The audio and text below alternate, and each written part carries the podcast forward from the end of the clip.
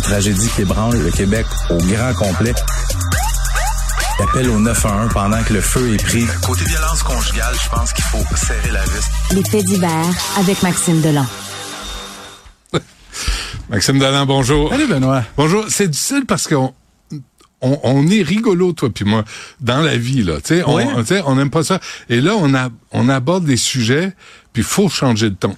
C'est ben, pas simple à faire. Tu sais, puis moi, je trouve ça au quotidien, des drames, puis tout ça, puis malgré ça, dans la vie en général, j'aime ça rire, je ris ben tout le temps. Mais il faut, il faut être capable de décrocher. Mais il y a malheureusement des drames qui se produisent. On en a un bel exemple ce matin. Ouais un autre féminicide à Montréal. Pourquoi je dis un autre? Parce que déjà, on n'a pas fini le mois de janvier. Ça serait déjà le deuxième à survenir au Québec depuis le début de l'année. Écoute, un peu avant 8 heures ce matin, il y a un homme qui appelle au 911 pour confesser carrément un meurtre. Il, dit au 911, il vient de tuer sa femme. Donc les policiers se présentent là parce qu'on se demande des fois, c'est-tu un appel fondé ou c'est quelqu'un qui a peut-être des problèmes de santé mentale? On se présente sur les lieux. On est sur la rue Sherbrooke-S, euh, dans le, quartier Pointe-aux-Trembles à Montréal. Et quand les policiers arrivent sur les lieux, c'est l'horreur. On a une femme, la femme, elle s'appelle Narges Ben Yedder. Euh, elle a 32 ans, poignardée une vingtaine de fois au ventre, vraisemblablement par son, son mari, parce qu'ils sont en couple, ils sont mariés depuis trois ans. Le suspect Mustapha Meshken, 42 ans, qui est mis en état d'arrestation sur les lieux. Lui, il va être interrogé au courant de la journée. Là, présentement, là, j'ai quitté les lieux il y a à peine une heure. Les policiers n'avaient pas encore obtenu le mandat pour entrer à l'intérieur parce que sur le, sur le coup, quand on trouve la femme, on a essayé de la réanimer et les blessures étaient beaucoup trop graves. Son décès a été constaté sur place. Et là, il faut un mandat pour aller examiner la scène de crime. Écoute, la police ne s'était jamais rendue là dans le passé pour une chicane de couple. Les voisins à qui on a parlé nous disent on n'a jamais rien entendu jusqu'à ce matin hmm. où on a entendu des bruits de pas très forts, comme s'il y avait plein de personnes en haut, pourtant il était juste deux. Euh, le suspect, la victime, il n'y a personne qui a d'antécédent criminel, ni même une contravention pour vitesse au volant. Rien, rien, rien. Maintenant, tu sais, des fois, quand il y a des femmes qui sont victimes de, violences conjugales, on dit, hey, dénoncez, dénoncez, il faut que vous vous sortiez de ça. Mais malheureusement, il y a des cas comme vraisemblablement celui-là où on ne voit rien venir. Mm-hmm. Puis je parlais tantôt à quelqu'un qui est euh, dans le système de la santé dans l'est de l'île, il me disait, écoute, on a des ressources. Il y a deux centres pour des hommes colériques, des hommes en colère ou pour la gestion de la colère dans l'est de l'île. Il faut, tu sais, c'est pas juste les femmes là-dedans. Là. On dit oui, dénoncer l'agresseur, votre agresseur ou votre conjoint violent, mais ça appartient aussi aux hommes. Mais tu vois, euh, Pierre-Hugues Bovenu a écrit une lettre dans le journal Montréal, il est venu en entrevue ici pour dire ça. Là, on fait un sommet pour les voitures volées, pour les chars volés le 8 février à Ottawa. On ramasse toute la police, ça c'est bien important, pour, au lieu de fermer le port de Montréal, là, puis euh, sortir la corruption de là, puis sortir le crime organisé. Pas compliqué, ça passe par là. C'est pas l'entonnoir est là, là, port de Montréal, au bout. Pas compliqué. Mais il dit, il n'y a pas de sommet, et il a tenté de provoquer des sommets avec le ministre de la Justice, ministre de la Sécurité publique, le premier ministre. Il fallait rien savoir sur les féminicides, sur la violence conjugale, rien. Mais pour des chars volés, Justin, il est là. parce que ça engendre les chars volés, ça engendre des pertes qui se comptent par milliards.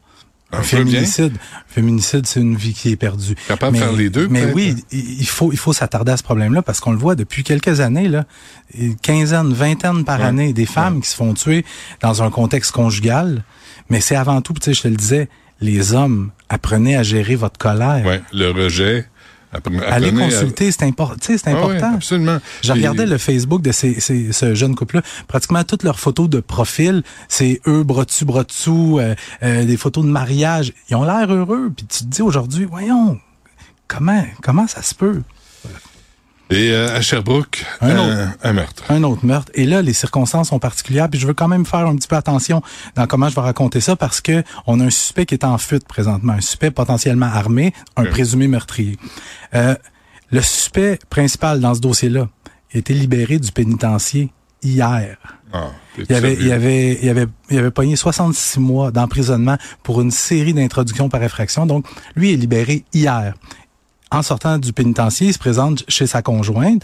Et là, c'est pas clair qu'est-ce qui se passe. Mais ce que je peux te dire, c'est qu'il y a assurément eu intervention policière. Je t'expliquerai plus tard pourquoi.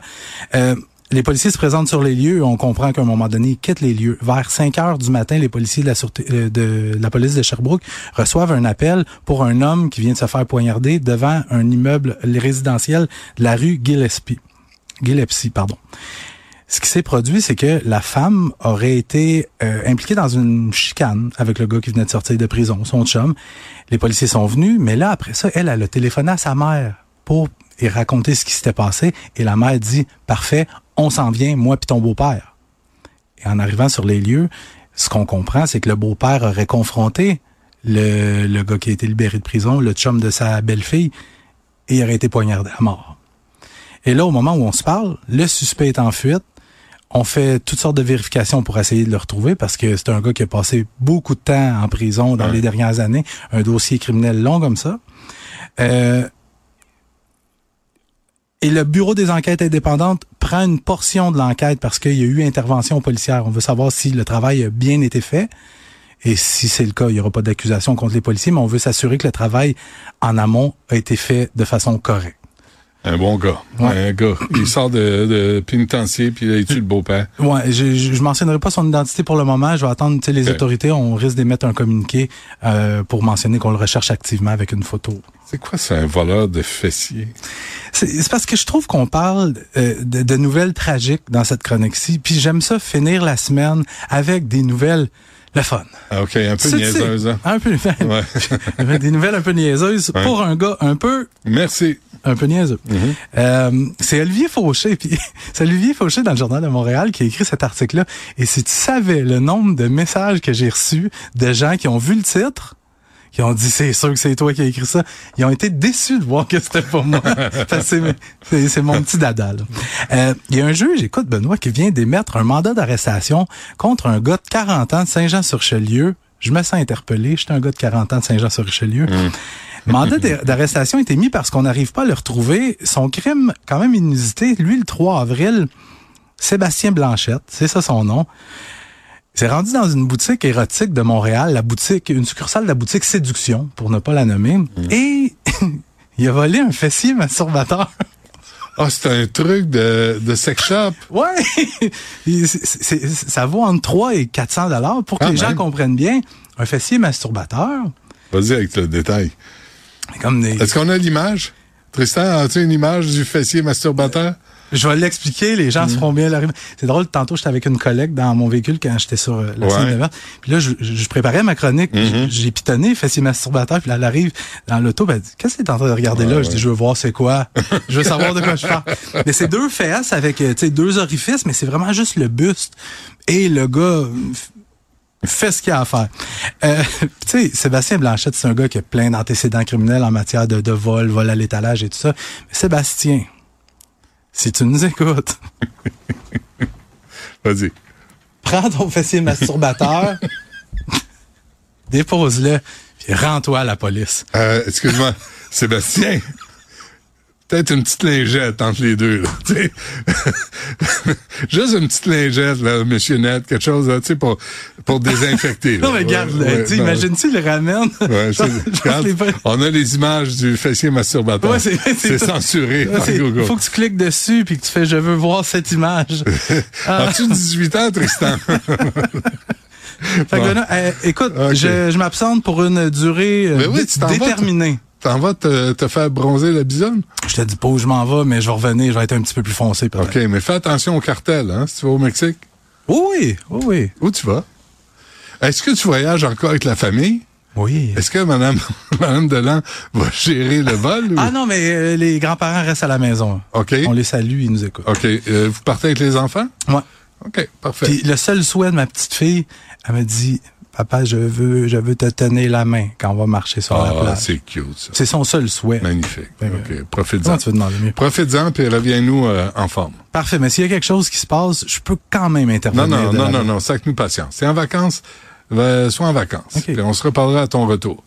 Achète-toi un nouveau, euh, un nouveau coton Salut. Merci. Salut.